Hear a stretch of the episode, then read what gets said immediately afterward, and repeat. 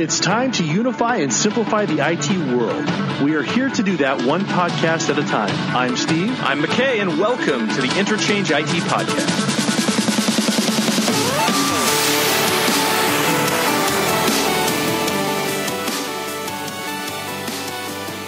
So we have uh, walking in the room now, product marketing manager, Melanie Karunaratne. Have a seat. Throw on the headset. Throw on the headset. We're live to the world right now. Did you know I was coming? Because look at the height of There you these. go. Look And we're, we'll sit down. these. We'll sit Yes, down. let's We'll watch sit it. down. We're sitting. I came to see the dog. So we have had three. Um, we've had three uh, presentations so far today on the virtual event, Melanie. We had an IT leadership panel Uh-huh. that had Steve Morton. First of all, welcome. Thank you.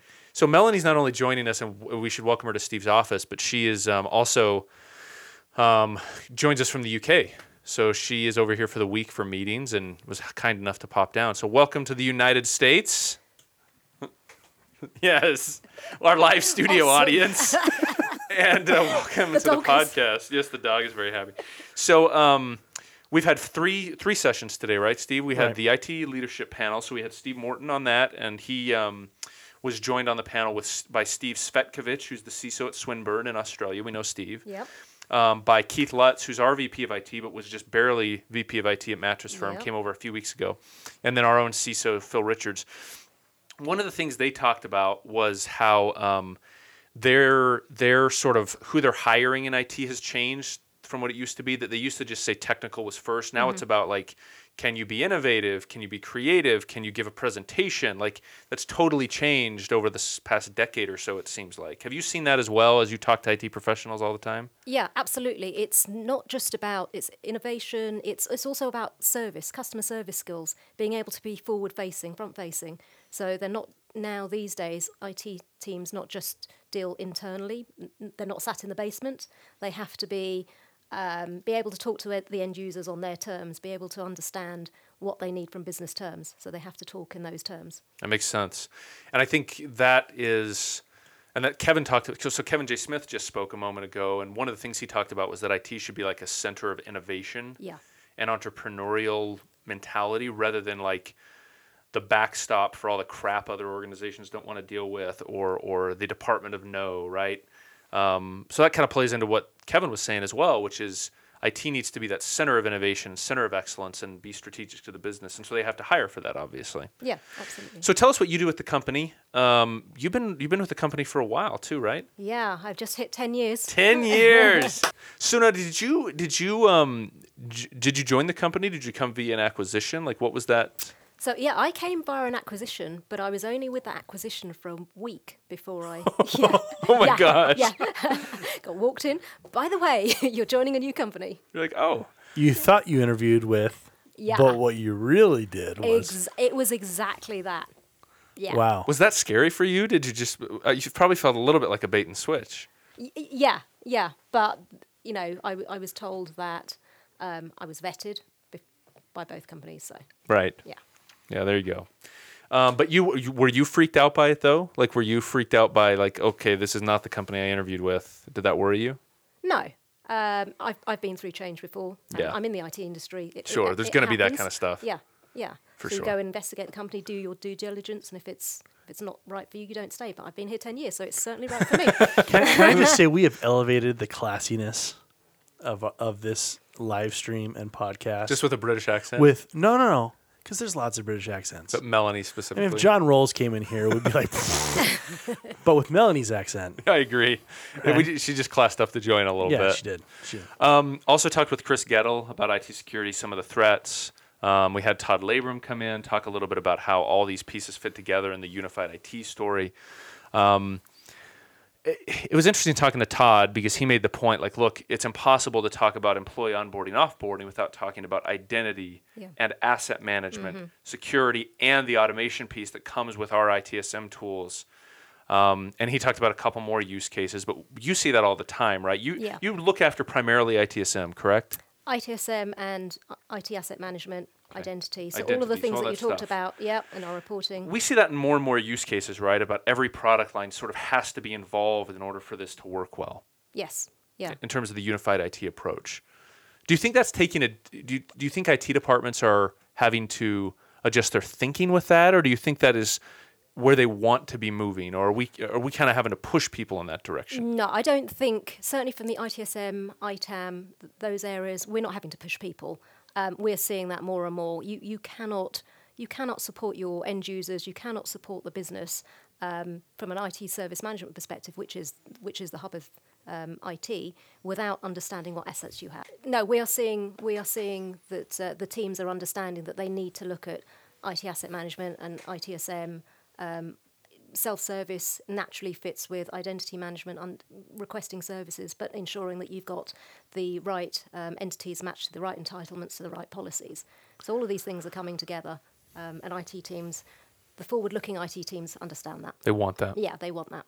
You've heard this too, Mel. Steve will say, "Hey, we know more about the endpoints than any other company in the world, right? We we we know more about what's happening in terms of how your your devices and your network interact with your users than anybody else in the world, and that gives us a ton of ability to."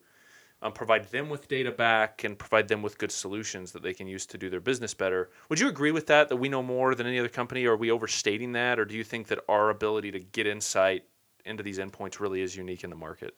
I, I think we've got a unique position in the market. Um, we we understand so much about devices and you know because we because we have a unified um, set of solutions. It's not actually it's not just about the devices. It's about the assets. It's about the software. It's about the people. It's all of those things coming together. So I think we we do have that unique position that um, that these guys are talking about. Are we? Um, do you see this unified IT message that we're pushing right now? Is that just a slogan, or do you think that's something that um, IT departments are actually like looking for? Um, is is bringing these together, and maybe not necessarily like I think sometimes people are like, well, it's silos is a negative term, and we shouldn't talk about silos. But at the same time, I think it's just use cases. Like people just Right. want certain Yeah. things to happen in Yeah. an IT department. Yeah, exactly. I, um, we talked about it earlier that um, it's the IT departments are coming to us or saying that they need to uh, bring together asset management and security and uh, UEM. It's we may have labelled it unified IT, but it's a thing out there. It's it's happening. I like it. I think we're used to with our like personal devices, right? Like phones and tablets, we're used to like a certain experience and things to be like fully integrated. And it seems like that's the way that um, sort of the business user and the enterprise user is moving as well, as they're demanding that level of integration, and, and we're moving in that direction as well. Uh, oh my gosh, yes. You know, when you go home, you have a completely different level of um, experience from an IT perspective. It, it, it's fast. Um, the experience is different. The, the from a user perspective, from just the look and feel, ev- everything about it is what you then expect when you come into the office. Why would you expect anything different? So how do, and maybe they're talking. uh, We should probably listen because that's probably what they're talking about. But but I think the question people ask is, well, how does that manifest itself? And we've talked about before. One of the things, like on the ITSM side of the business, for example, is instead of um, instead of having things be super manual and waiting so long for a human to take a ticket and then do something with it, like we can automate a lot of that stuff. Right, and that, that's what you'd expect from the Amazon experience that you have, Yeah, you expect things immediately. right? You know, like- And so we would not expect less from IT in that way. Well, one of the reasons Amazon I think gets so many people is because you can go on there and you can order things with one click. yeah, Done. It knows my address. It knows where to ship it. You knows can what butt car. order a car, basically. elbow. That's going to be my excuse to my wife. Yeah, I butt ordered Yeah. the car. I said, Whoa! Where did this Tesla come from? that's right. But I, I, it's it's the it's the ease of use, the simplicity versus how many times have you worked at a place where when you need to get uh, a cable for your computer, well, you've got to go ahead and fill out this form, this place, and go over here and do this, and you've got to go ahead and and all this. It, it- you know, it's the simplicity Yeah. that you expect that you don't get yet. Right. Yeah. Well, that said, we've got customers out there who are doing things s- so simple that you, you just mentioned cables. Getting cable from a vending machine. I forgot to bring my cable in. I'll just go to the vending machine, put in my pin or whatever it is, so IT can that's awesome. it. Do that with Apple dongles. Right. Seriously. There's a business idea. Right. Create a vending machine, put it on A campus. vending- yeah. Apple dongle. vending Just sell machine. Apple dongles. That's awesome.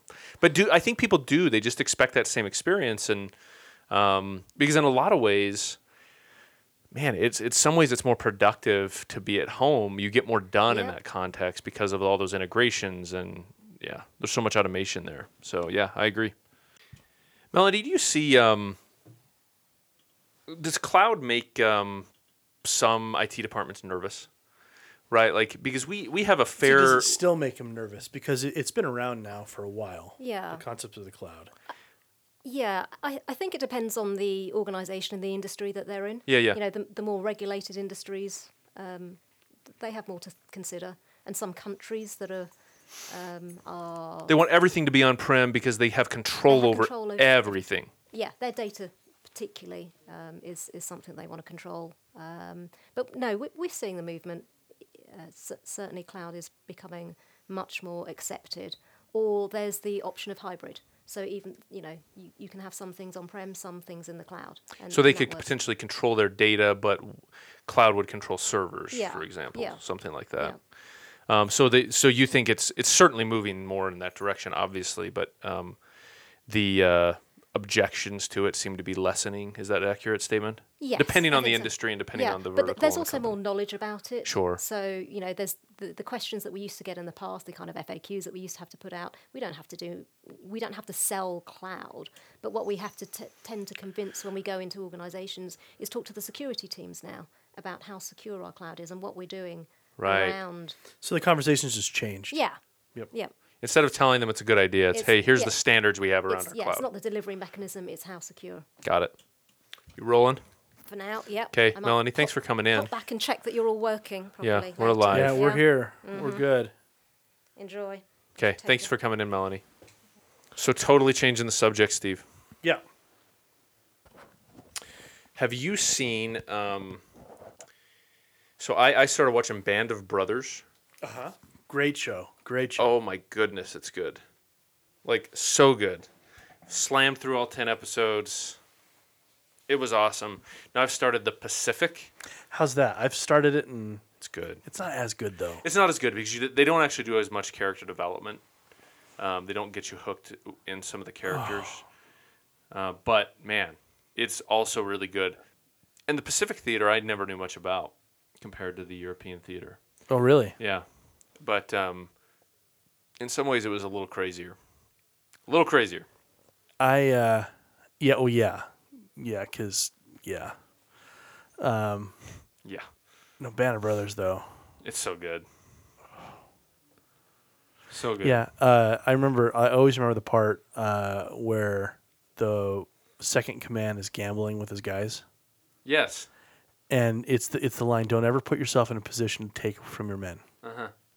It's just something that's kind of stuck with me. Yeah. So, no, I'd like to see more real stuff like that. Do you know what story needs to be told? What story, Steve? Uh, uh, Powell, the story of uh, what's his name? First name Powell or last name Powell? Colin Powell? No, the guy who uh, Lake Powell is named after. Oh, I don't know. He is a he was a Civil War captain, I believe, and he uh, lost an arm in the Civil War, and then he after that he explored the West, and he's the one that explored the Colorado. Uh, he put a chair in the back of one of the drift boats they had and rode down the old Colorado, high up on a chair like that with one arm, and it was you know had to deal with. Uh, going through the Indian Territory and um, starvation and no food. awesome. Yeah, it's a great story. I'd love to see that actually. See. I, so I, I I've actually thought about this a lot. So here's some real life um, events that I would love to see made into like a movie or a show. You ready? yeah. Oh, you've made a list. I made a list. So the first one's related to your boy Genghis Khan over there. yeah. Um, actually, no, that's not the first one. I'll I'll start with that one though because I already said it. So his um his military commander, his basically lead general, was a guy named Subutai, and unbelievable like personal story and then obviously military story speaks for itself. Right. Um, second one, and he's a national hero of the people of Mongolia. yeah, right. Second one was a um, a Chinese woman named Qing Qing Shi. Um, it's the ultimate rags to riches tale of a prostitute. First time that's ever been used on our podcast. That word. who eventually became leader of 30,000 pirates and several hundred ships and became one of the richest people in Asia. Wow. Isn't that cool? It's like Pretty Woman combined with Pirates of the Caribbean. Except not second and third one, and probably less skeletons walking along the bottom of the ocean. but like the first. Yeah. Um, there still has to be the definitive George Washington movie or 10 There part Netflix series. There hasn't been one. That's my point. Yeah.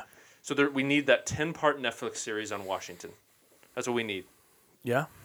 Um, Ham- the musical Hamilton does not count. Yeah, that's no.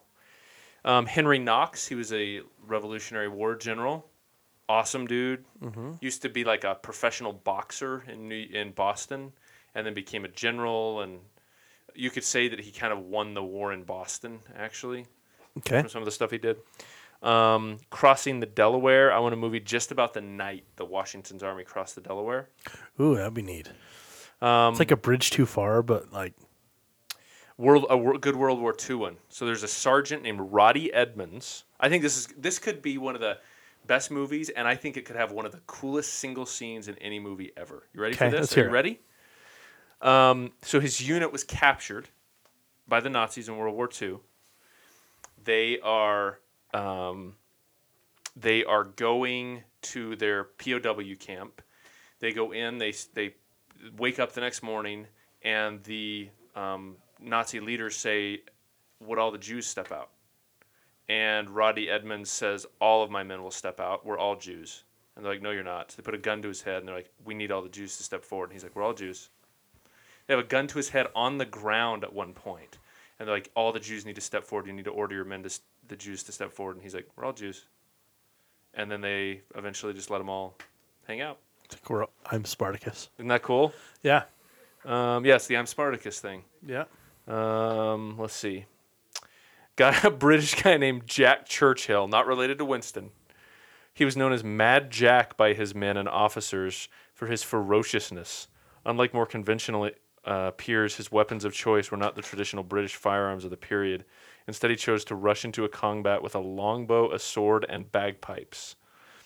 In 1943, I'm just picturing this guy like yeah. running through like arms, all the stuff under his arms running through the lines. In 1943, he held a town in Sicily by capturing 42 men and a mortar position with only his bagpipes, sword, and bow. When the war ended, he was extremely disappointed, as, and quoted as saying, If it wasn't for those Yanks, we could have kept the war going for another 10 years. so he's almost an anti-hero. yeah, he's awesome, is what he is.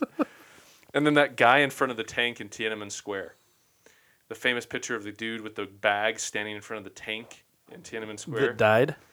well, I want the movie about him. I want the movie. What is it that drove him to the point where he was willing to be? I want the background.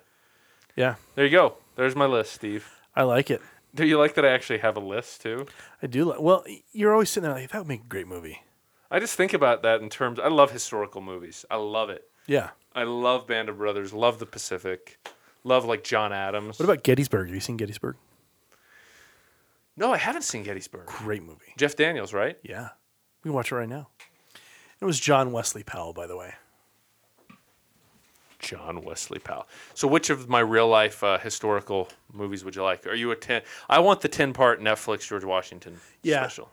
I'd like to see. We've seen Adams for some reason. John Adams was freaking awesome, though. Yeah, but I feel like he's like You could say that the revolution in the U.S. would not have happened without him. he's a tier two compared to Washington. Oh wow!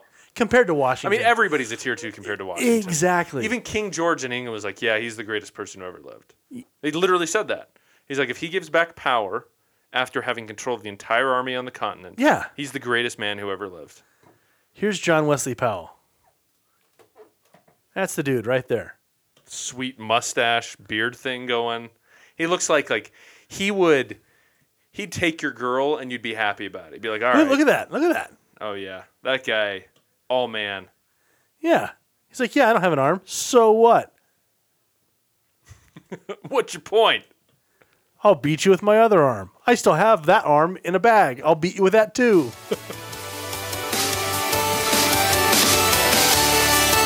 The Interchange IT podcast is brought to you by Ivanti, a software company that helps you succeed in every aspect of your job, including operational IT security, asset management, service management, and supply chain management. Find out more at Ivanti.com.